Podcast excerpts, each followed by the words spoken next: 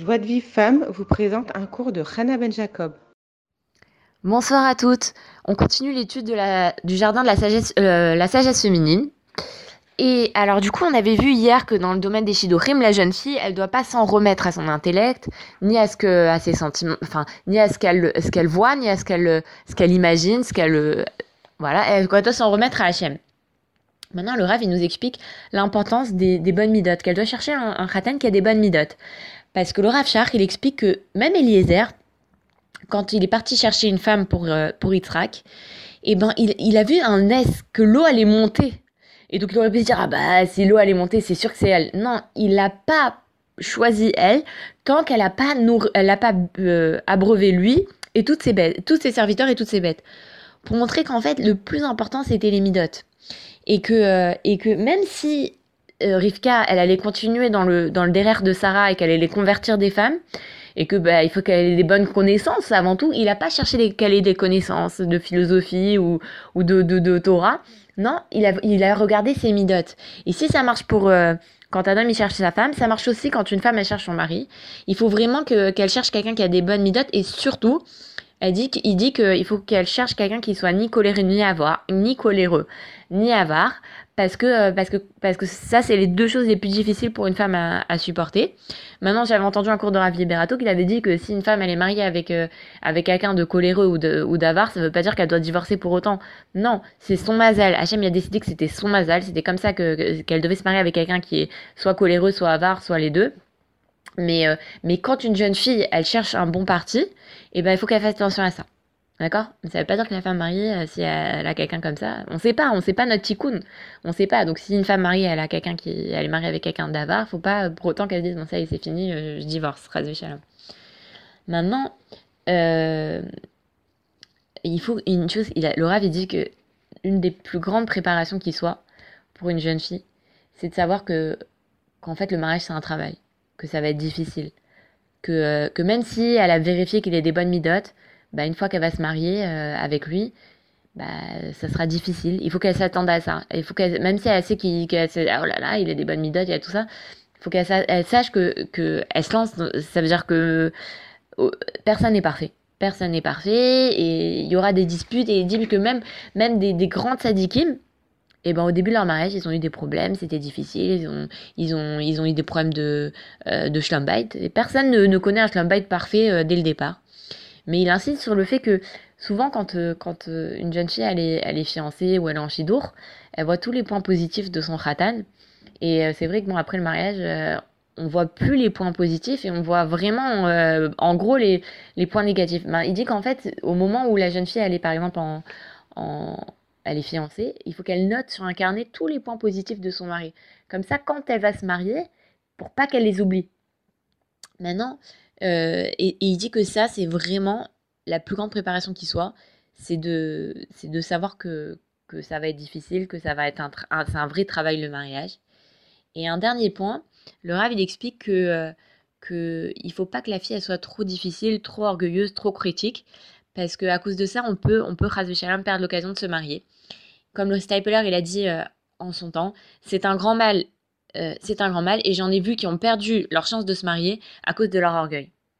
Et Laura, il explique, il dit maintenant une fille, elle sait qu'elle se rend compte qu'elle a été orgueilleuse et qu'elle a peut-être perdu l'occasion de se marier, faut pas qu'elle se dise, ça y est, tout est perdu, c'est désespéré, ça y est, maintenant j'ai perdu mon mazal et je me marierai pas, Chas V'Shalom. Il faut qu'elle sache que la tchouva, elle est toujours efficace.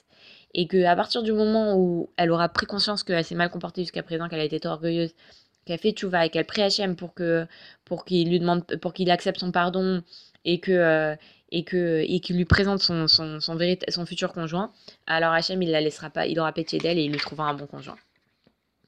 Maintenant, on passe au guide de la fiancée. Donc maintenant qu'on a fait le shidour, on a trouvé le khatam, maintenant il parle de la fiancée. Et là, il dit quelque chose, moi, je vous dis sincèrement, quand j'ai lu ça, je trouve ça magnifique.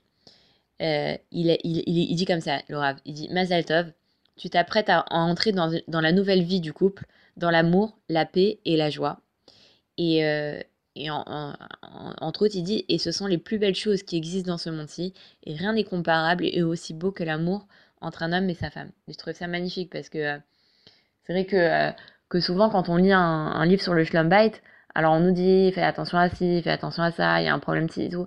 Et c'est vrai qu'on oublie qu'en réalité, l'amour qu'il y a entre un homme et une femme, c'est la plus belle chose qui soit. Maintenant, il dit qu'en fait, il faut se préparer à ça. Il faut se préparer au mariage. Le mariage, c'est une grande chose. Il dit que quand on veut conduire, on ne nous laisse pas conduire n'importe comment. Il faut que tu passes le permis, il faut que tu passes le code. Donc, tu apprends en théorie comment ça fonctionne. La circulation, les panneaux, une voiture. Ensuite, il faut que tu passes le permis. Donc, tu dois préparer plusieurs heures de conduite. Tu dois passer le permis. Tout ça pour pouvoir conduire. Maintenant, pour un truc qui est aussi important, qui est le mariage, que le mari et la femme, ils vont vivre pendant de nombreuses années ensemble, ils vont devoir apprendre à s'arranger ensemble, ils vont donner naissance à des enfants, ils vont les élever, ils vont les éduquer. Il faut une préparation à tout ça, on peut pas se lancer, c'est pas parce qu'on a rencontré quelqu'un que ça y est, on va se lancer dans un truc aussi grand que ça, sans préparation. Et donc, il faut vraiment se préparer. Et il dit en fait que tout va d'après le début. Donc, le début de la vie conjugale, c'est la choupa, donc tout va d'après le jour de la choupa, donc c'est pour ça qu'il faut vraiment bien étudier, bien connaître tous les minagim, connaître toutes les halachot qui concernent la choupa. Pourquoi ? Parce qu'en fait, c'est chaque tfila, chaque minag, chaque bracha, c'est une bracha pour que la vie à venir, pour que la vie entre le couple, elle soit merveilleuse. Et donc, il faut profiter de ça. Comme il dit le rabbi de Kotsk, il dit que le jour de la choupa est le plus grand jour de la vie d'un homme, dommage qu'on le donne à des enfants. C'est-à-dire que les gens, quand ils se marient, ils ne se rendent pas compte de la force de chaque chose de la choupa. Et donc, c'est pour ça qu'il faut vraiment bien étudier à la halachot, parce que, on va le voir après, parce que vraiment, il y a un impact assez important si on ne connaît pas les halachot. Déjà, il dit, il va nous aiguiller un petit peu, nous donner un petit peu des notions. Déjà les témoins valides, donc il faut vraiment que ce soit des gens qui respectent les conditions pour être des témoins valides. Il faut qu'ils fassent Shabbat, qu'il n'y a pas de lien familial entre eux, ni entre le fiancé et la fiancée. Et donc on ne doit pas prendre n'importe qui comme témoin juste pour l'honorer. Après il faut que la ketouba elle soit valide. Et donc souvent il y a des gens, il a dit le Rav, qui sont venus le voir, ils n'avaient pas d'enfants. Quand il a vérifié leur ketouba, en fait elle était pas kshira. Donc vraiment il faut avoir une ketouba kshira, il faut faire attention à ça. Après, donc, là, quand le khatan, il couvre le visage de la fiancée. Donc ça, en fait, c'est vrai que la jeune fille, elle veut montrer à tout le monde qu'elle est belle et tout ça. Il dit que la jeune fille, elle va attendre qu'une fois que la choupa est terminée, elle va montrer à tout le monde comment elle est belle. Maintenant, le inyan de recouvrir, que le khatan, il recouvre le visage de la kala, et ben c'est une sgoula pour Pira Verevia, et ça marche que si le voile, il est opaque. Donc ça veut dire qu'il faut vraiment, vous voyez chez les chassidim, les femmes elles se recouvrent d'un voile opaque. Et comment on sait que c'est comme ça que ça doit être ? C'est parce que Yaakov, il s'est marié avec Léa et il s'est pas rendu compte qu'il se mariait avec Léa. Comment c'est possible qu'elle était sous la roupa, tu te rends pas compte que c'est Léa ? Bah, c'est parce qu'elle était recouverte d'un voile opaque. C'est pour ça qu'il a pas su avec qui c'était, il a pu se tromper. Maintenant. Il faut savoir que du coup, il faut faire très très attention à respecter les halachot qui concernent le couple, la choupa, et pas commencer à vouloir faire plaisir aux photographes, aux directeurs de la salle et tout. Parce que voilà, le photographe, il faut savoir une chose, c'est que c'est écrit dans la halakha, Rav Ovadia Yossef dit que si des fois ça arrive que sous la choupa, il y a tellement de monde, entre le photographe, le caméraman, l'éclairage, le truc, que les témoins, ils voient pas quand le khatan il met la bague sur la main de la kala et tout ça, et c'est ça peut chas vechalom rendre invalide le mariage. Donc c'est pour ça qu'il faut bien connaître la halachot, et il faut pas se laisser gérer par des personnes qui pensent qu'à leur métier, et nous on doit penser à l'importance de ce jour. J'essaie de terminer parce que je vois le temps qui passe. Et donc là, le Rav, il insiste vraiment sur ce qu'on fasse vraiment attention à tout ce qui est la pudeur, la tsniout. Parce qu'il dit, voilà, ce livre, peut-être que c'est des gens non religieux qui vont le lire. Il dit, ok, d'accord, t'es pas religieux. Ça, d'accord, t'es pas religieux. Mais le jour de ton mariage, tu vas te comporter comme un goy, tu vas embrasser ta kala sous la choupa, c'est un endroit kadosh. Non, t'embrasses pas ta kala sous la choupa. Et la kala, elle doit s'habiller de sa noix, elle doit au moins le jour de son mariage avoir une robe de mariée de sa noix.